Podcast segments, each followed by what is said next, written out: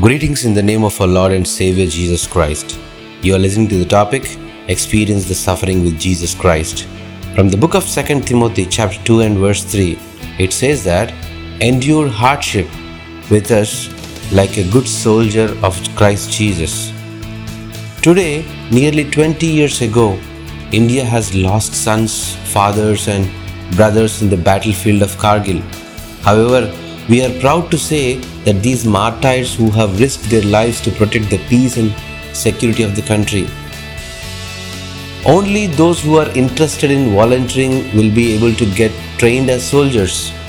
Soldiers respect their homeland by protecting it with their strength.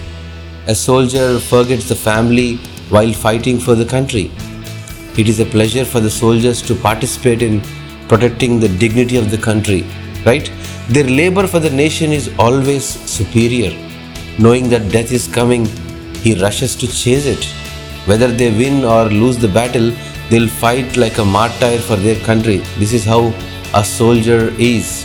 However, we need heroes who have to share in Christ's suffering and win every hardship. The submission requires adherence to resolutions and fighting the rules and regulations.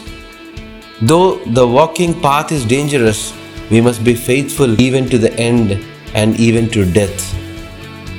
He wants us to be an evangelist to proclaim the crucifixion, his main goal, without thinking of pleasing those around him.